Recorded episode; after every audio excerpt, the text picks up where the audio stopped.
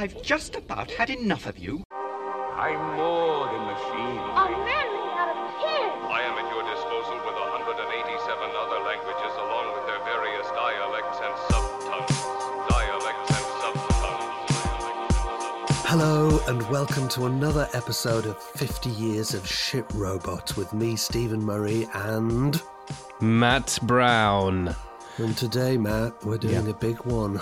We are doing a big one, aren't we? Before we get to the big one, though, what films have you watched this week? First of all, first question: Have you watched any this week other than other than the the two we, we're watching for this? Uh, yeah, I watched the menu, and Yes. then I watched the very grim BBC adaptation of Agatha Christie's, and then there were none because they are connected. I always loved, and then there were none. I think It's, it's, her masterpiece, and it is so good, isn't it? is. I mean, if anybody thinks that Agatha Christie is just like this airy fairy kind of uh, crime writer that created a genre, she's not. She is at the heart of everything she does is very brutal. Yeah, and I'd say that I think the, the thing that I'm always impressed with is just the ideas. You know, the idea that there is Yeah. a um, a murder that doesn't have a murderer, for example, or the fact that there might be a murder where every suspect is the murderer. You know what I mean? I think that she's just Yeah. such a great ideas person. She's doing it for the first time. She was having fun. Yeah. She's playing. And what did you think of the menu? Le menu. I did like it. I really did. Yeah, I liked it um, too. I watched it with a colleague who absolutely loves seeing rich people get it. And um, They do get it. they do get it. And uh, she loved it. I tell you what I saw this week was The Whale. Oh, oh, okay. It's a really good film, though. Uh, and yeah. and I think, but I think that it is it is a central performance. I think it's it's the film is in, is almost entirely brilliant because of his performance. So as you so rightly said, we are we are dealing with a biggie on this week's episode. We've reached the 1950s, Yep. which is all lovely and sleek and modern, isn't it? Yes, it's after good. the greyness of the 40s. Everybody is very hopeful and they're looking towards the future in everything in design, in homes, in uh, TVs coming along. So And it- everybody has a future. And is this because it's we're we're sort of a half a decade on from the the end of the war? Yes, it's, it's post war optimism.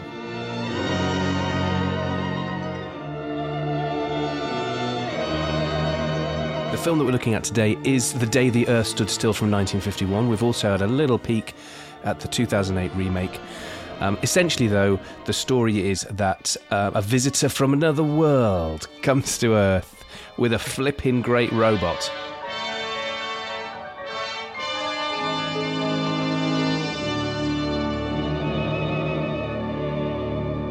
This is one of the first alien landings. Prior to that, there are several kind of alienish films, but not in this genre. So it's it's first. So uh, he's not. He doesn't symbolize um, Russia or any kind of outside threat. So, what, if anything, was the impetus then to make a, an alien picture? Well, we've just gotten over the war, and uh, a lot of the scientists have been split up. But also, there was something in the air as well from about 1944 to 1952. So, in 1944, Foo Fighters were first recorded. Okay. Uh, this was a name given to flying uh, any UFO kind of thing. They didn't have the word U- uh, the the acronym UFO, by the way. Right. So anything that was reported by uh, pilots, they just gave it the name Foo Fighters. Then in 1946, the ghost rockets in Sweden were recorded. And what were they? They were exactly the same as Foo Fighters. They were aerial phenomenon, as we'd call them now. But uh, so they weren't. Uh, they were. And what what could aerial phenomena be? Uh, we don't know. We still don't know. There's a bit of a, a resurgence at the moment of this. Then in 1947, we get the Big E, we get Roswell, uh, and the first use of the term flying saucer is used. So Roswell is lots of debris found. Lots of debris.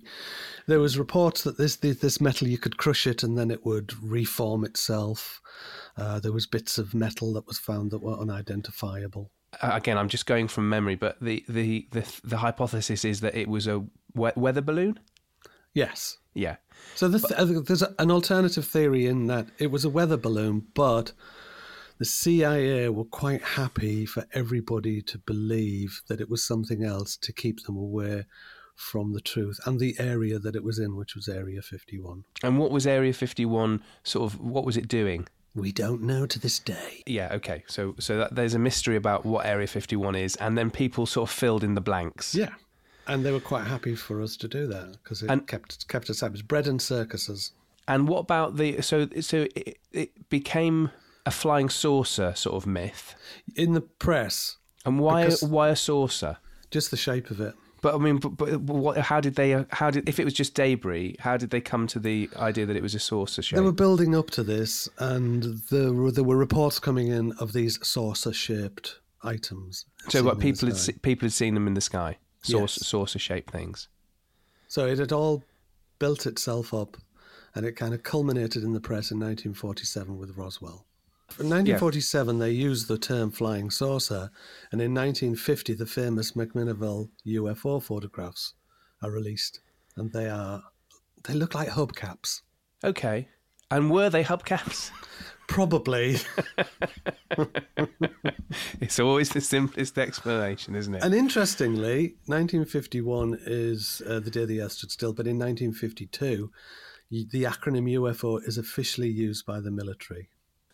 All right. Um, so that's the sort of that's what's going on in the world um, as people are sitting down in their cinemas and watching for the first time the day the Earth stood still. If we can start at the very beginning of the film, we have a title sequence which I thought was brilliant. I loved it, not least because it feels like this is the first time we've had the music, this sort of sci-fi music, which has become such a cliche now. What's the instrument that's used for for that? Uh, It's called a theremin. It's the first time it's used in a major score. It had been used along with uh, instruments like the Ondes Martenot, which are um, the very first electronic instruments. The thing about the theremin is you don't touch it at all. It's got two parts to the instrument. Uh, they're two kind of antennas, and you move your hands around an electric field. I mean, it's like I said, it's such a cliche that kind of music now. It Like, became a one trick pony. It was like it became that was the music for uh, for for aliens. But the thing that Bernard Herrmann was trying to do, he was trying to score something that doesn't exist. He was trying to score uh, music for an alien uh, and for an alien encounter. And and I think that is that must have been a really difficult thing to do. So he hmm. made it sound weird. yeah, I think it sounds amazing. I love it. And the fact that it did, it sort of basically, he, he basically created a genre, didn't he, when he, He did. made that? That feels like it's slightly mirrored that, that idea that it, that this is new and really sets the bar very high for f- films that that come after this. In terms of like the opening shots, the opening shots again feel so cliched now, but I would imagine that it was just that that's only because they were copied so much afterwards. I'm talking about you know you've got so it's a, a film about aliens, and the first few shots are, are the um, people on Earth discovering that something is headed towards Earth, and it's so it's shots of um, radars moving, and it's shots of sort of scientists in in rooms with headphones on and and big machines with whirly things in the background while they're they're trying to you know uh, analyze the the data that they've got. And it's got lo- it's got so many lovely things that then become cliche in, in film, but but things like traveling around the world and seeing different newscasters around the world, you know, basically all broadcasting the same bit of information. That again is such a massive cliche now, but I think just would have looked so cool. And I've just written down here, why is the news presenter wearing a hat? Oh, come on. It's very hattage. There's so much. I think we created What do you that so word. many we may as well use it. I love the fact. I mean, it's- uh, someone like waking up from a coma, from who who went went into a coma in the 1950s, they must think, where the hell have all the hats gone? or if he wakes up from his coma, he's going to go, "Where's Where's my hat?" Where is my hat? He's still doing this on the table. Oh no, you can't see what I'm doing. But he would be surely if you were in a coma in the fifties, you would be you'd go into a coma in wearing your hat, wouldn't you? Yeah, of course you yeah, would. of course you would. Um, and we we pretty s- soon into the film get the the first sort of visual effects shots of the um, the flying saucer as it Yeah. enters Earth's atmosphere and can be seen by the inhabitants of, of Washington D.C. Um, what did you think of the special effects? Ah, the soundscape is brilliant, and the build-up and the people staring and Yeah. is wonderful. But it feels like 10 years on from, or well, 15 years on from Flash Gordon, the special effects have significantly improved. Well, the director's Robert Wise. He's he's he's treaded the boards. He's done his bit. He's he's, and there's money in this film. I think that the nice thing about it is that they recognise, Robert Wise or whoever it was who made the decision recognises that less is more. Yeah, yeah. There's- it's like the shark. It's like the shark, exactly. Um, and I think that so I, I I I thought the special effects was were were good as as the the ship lands, and then when the ship is in situ, I think the ship's really nice as well. oh, it's beautiful. I love the ship. Yeah, Seamless. just just to explain a bit more about that, the design of the spaceship. They wanted the spaceship, and I think they achieved that with the spaceship and Gort to be made out of like the one piece of fluid type metal, And what do you know? What it was that motivated that decision? just to make it look utterly alien. It looks wonderful. And and then we get our first view of the alien, um, who is called Klaatu. Klaatu basically appears from the ship. I love this so much. He appears he appears from the ship, and there's there's there's obviously there's lots of people, lots of Earthlings looking looking, you know, what's going on, and there's lots of army people there with uh, their fingers on triggers, you know, pointing at the at the alien ship. No one knows quite whether they the, the aliens are going to be friendly or not. And Klaatu appears, and one of the first things he does is he reaches into his his costume, his alien outfit, and pulls out a very gun gunny looking thing. And point- Spiky gunny. spiky gunny thing and points it at the earthlings and then when when somebody fires at him and and, and causes the the spiky gunny thing to to smash to the ground and, and break and he, so he says uh, that the the the spiky gunny thing was a gift for the president that would have enabled him to study life on the other planets by jamming it in his eye. but I love that that it's sort of like he's basically like really sort of condescendingly sort of like telling us off for our first reaction being to, to gun him down. But it's like, well, don't make it look like a gun then, you fool. what were you expecting? You've come down here to warn us. You know what we like, and you whip that out, and point it at us. Yeah, yeah. As we later find out, he has come to Earth basically because we're so gun happy, uh, and Yeah. we're you know, so it's like, what the hell did you expect, you great Klaatu knobber? you big Klaatu. But I thought that was very funny. And then when Klaatu is gunned down, then we, we see, I mean, the the reason that we're here really. We, we see he Gort, appears. yeah, for the first time.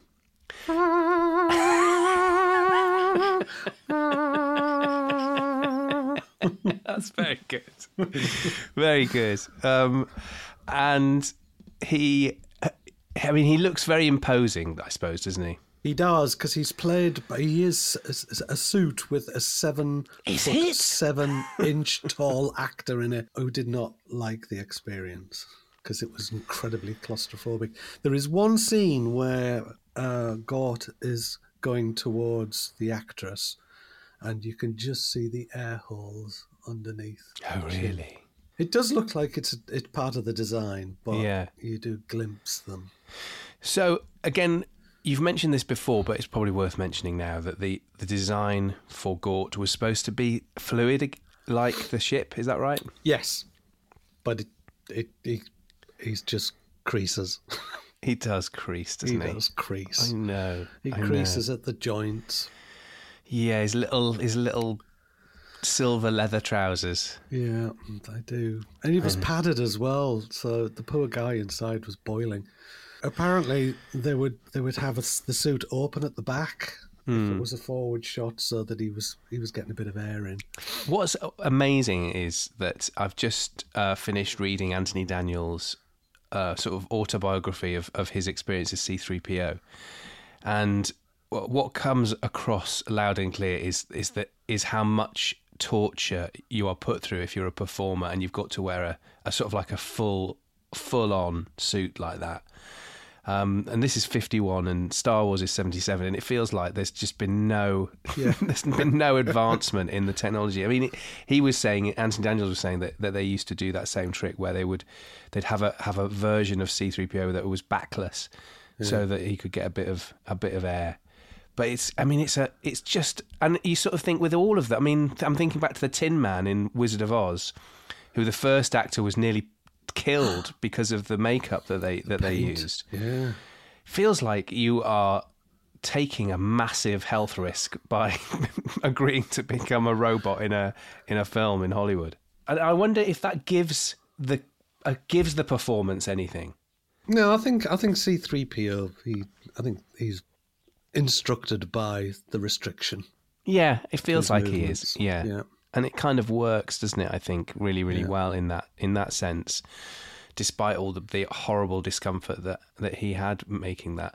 But I can imagine that this would have been hideous Oh yeah, yeah, yeah. And playing he's Gort. seven foot seven inches tall, and he's got to walk in that outfit. Yeah, and it does look. I mean, again, it's so hard as a as a, as a 2023 person watching this. I'd never seen this before. This was the first time I'd, I'd seen it in full, and it just looks a bit silly. I think. Oh yeah, yeah. Um, I think for me, when I watched this when I was a kid, um, I, I didn't like this film because there wasn't enough kind of robot action. Action. There wasn't enough laser guns. It was. Uh, it's a cerebral film, yeah, it is, isn't it? and Gort does an awful lot of just standing around. He does. I mean, for the, for for almost the entire film, he just stands in one position. And in fact, they lock him in, don't they, in some crazy new In his own plastic, plastic cupboard. Yeah, he does have his own plastic see-through cupboard that they create for him. He does get to move, and he and he does have some a moment of action, um, which it's. I mean, it's interesting, isn't it? Because it's Gort stands guard of the ship while the action, while while Klaatu is taken off to be examined by the uh, by the military, and then and then he escapes and then goes on a little journey of his own. So we, we're away from the ship for quite a lo- long period in this Yeah. film. But towards the end of the film, we return when a ch- when a child who gets to know Klaatu comes to the to the ship, and he sees and misconstrues the action of the robot. Really, doesn't he? Well, he Because- knocks two guards out. He does knock two guards out, but he does it for their he does it for their own good for their own good for the good of the planet. Apart from the spiky gun thing, everything they do is benign because Gort disables the guns but, but leaves the people. When he first comes out, when he's protecting Klaatu, he dissolves a couple of uh, tanks and uh, guns in the arms of soldiers, which they just sort of stand back. Yeah, He does kill two soldiers does. later he on. He does kill people, doesn't he? It's. I think that is such a weird one. It's such a left turn in this because you do you notice the fact that he he only removes the guns. He kind of disintegrates the guns, the weapons of people. He doesn't touch the people to begin with. And then you think, why does he then kill people? He's a policeman. Yeah, but but why does why is it sort of brilliantly set up that he that he he's only getting rid of the the instruments of war, and then he kill then he and and that he will leave people alone, and then he doesn't, and he kills people, and then at the end we're told that he's blooming well a psych a massive He's- psychopath. He's part of a psychopath army. Yeah, So there's a scene in a cab where Klaatu is uh, talking to Helen, and he says, "I'm worried about Gort. I'm afraid what he might do if anything should happen to me." And she says, "Gort, but he's only a robot. What can he do without you?" And he said, "There is no limit to what he can do. He could destroy the Earth." And he Thi- says it in a tone that he's kind of terrified Yeah. of the robot. Yeah, I I thought this was. I have to say, as, as in terms of storytelling, I thought this was awful because it oh. because I think it comes it comes from nowhere and it sort of really changes the parameters of the story, and I can see why they've done it. They've done it because it's they wanted to add some jeopardy to to the final act of the film, but it just it's so unsignposted because Gort is so benign in the first two thirds of the film. For him suddenly then to be revealed as just this kind of like chaos machine that if anything happens to Klaatu, he'll just kill everything. I think is just really weird. But it is kind of it's it's kind of frightening. I think what they propose. It's terrifying. Hmm. It feels like it, it's got at its heart the, that sort of Dawkins, Richard Dawkins esque idea of God, in that if you if you say that there's a God, then you have to accept that God, as a complex being, has been created. So who created God? Do you know what I mean? It's it like Yeah, yeah. Uh, saying that there's a God doesn't answer the question who who is God because there's always a, a higher power sort of thing, and it feels a bit like that ad with infinitum. yeah, that with Gort, it's like, well, if he's the police, then who's policing the who's policing them? You know, it's like uh, it's it feels like it's it's completely set up to fail. This, and yet they're the ones who are being judge and jury to to Earth. Yeah. You mentioned God. Oh yeah, So uh, Klaatu comes from above and lands. yeah. He adopts the name Carpenter. Oh yes, he He does. gets, he gets he gets shot and killed, and then he's brought back to life. Rises from the dead. My God, he's Jesus. he's Jesus. Spoiler. Wow, that's brilliant. I mean, yeah, that is. I, I can't believe that I'd been so foolish as to not see that. I mean, well, that's- the same here until now. so I wondered whether there should be a sequel to The Day the Earth Stood Still, which which focuses on the robots going mad. Oh well, yeah, we've we've got that Terminator. Okay, so do we want to say anything else about that that one? Well, Cl- uh, Klaatu Barada Nikta, come on, we've got to mention that. So this is Yeah. the phrase that um he that, that Klaatu says if if he if he is killed. If anything happens to yeah, him, then then that's what you've got to say to Gort to stop him going just going, going mad. Uh, and P- Patricia Neal uh, was uh, she was bemused at this ridiculous phrase, Hmm. and she was kind of uh, thinking, "Oh, this is this is just a low point for me and this film." And little did she know that uh, the phrase would be just repeated over and over again. And in the, uh, it's been used uh, famously by Ash from Evil Dead. I think it's in it's in one of the Evil Dead Army of Darkness. Words. Right, right, right. Klaatu! Barada! Mm. Necktie. Nectar. Nickel. Definitely an N-word. In Return of the Jedi, Jabba the Hutt's employees are named Klaatu and Barada. Are they really? I really like that. And and do we know where it came from? Is there is does it mean anything or is it just I know, I think it's just gibberish. just gibberish? Just sounds nice. Yeah, Klaatu barada nikta. Niktu. Nikto. Nikto. Uh, other films directed by Robert Wise are West Side Story, Yes. Sound of Music, The Andromeda Strain, and Star Trek The Motion Picture. That is pretty impressive, isn't it? Are we saying that the day the Earth stood still could have done with a few musical numbers? Oh, I'd pay to see that. a tap dancing Gort. Oh, wow.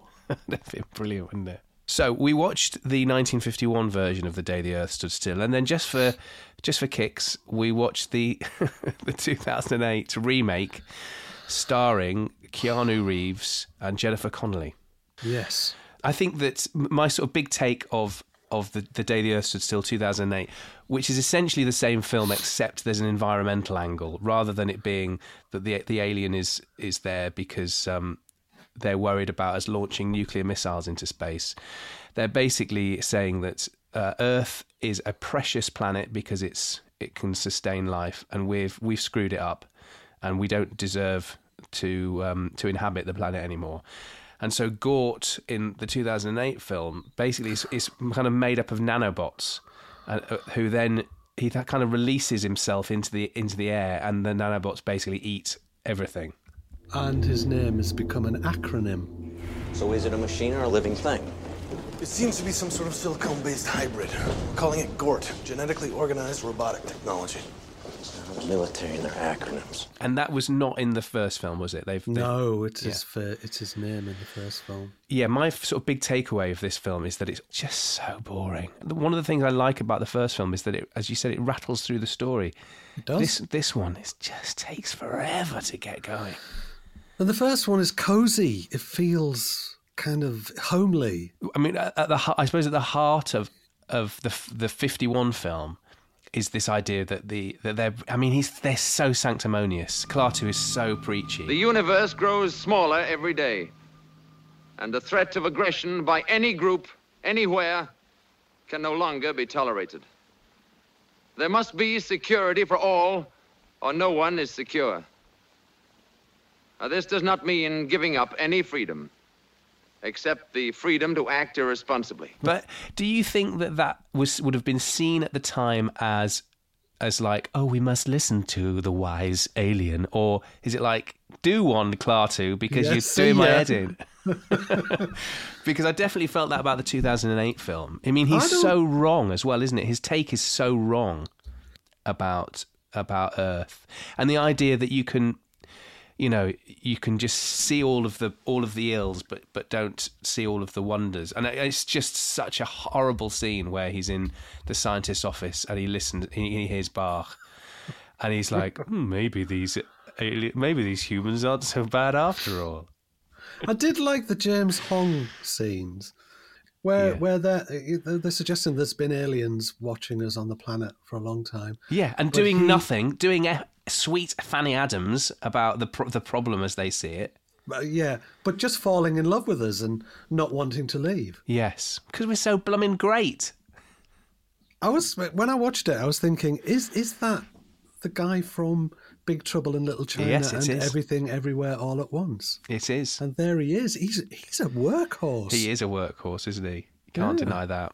Okay, so what did you think of? Let me. We've got to rate Gort. Let's. Could we rate him in both films?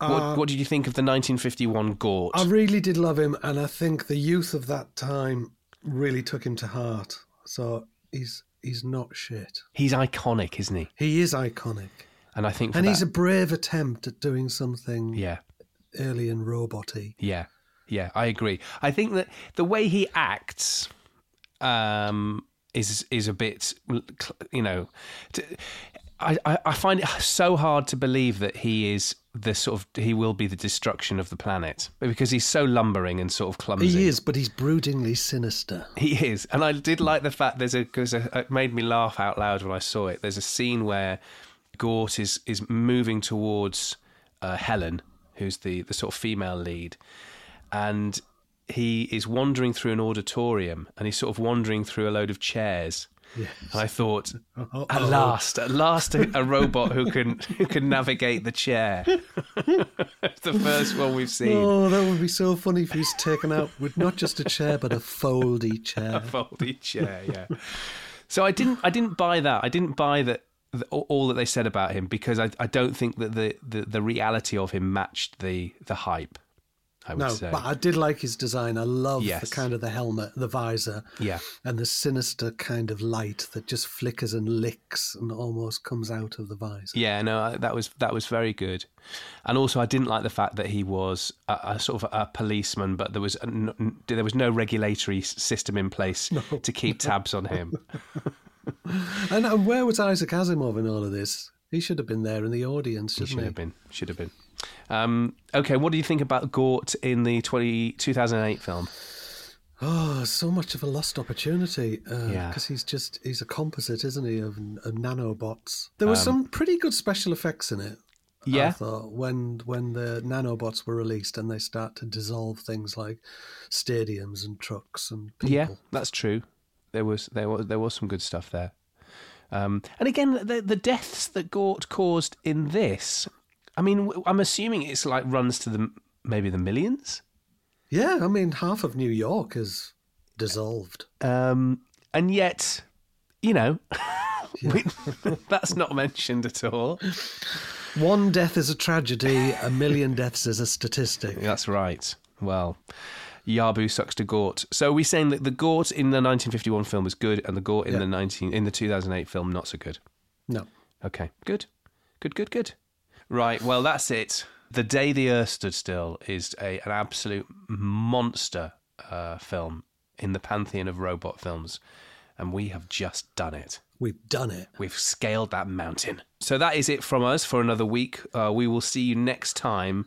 Please tell your family, tell your friends. Don't forget to look at the show notes as well for episodes because there's lots of little added information um, that you can see in there. There's loads of back um, back episodes as well. If you if you're just new to this podcast, this is the 16th podcast. There, there's we've looked at films like uh, The Wizard of Oz.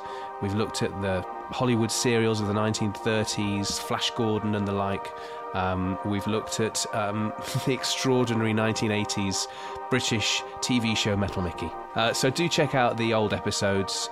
Join us on Twitter and Instagram. We are at 50YOSR. That's at F I F T Y Y O S R. And until we meet again, goodbye. Goodbye.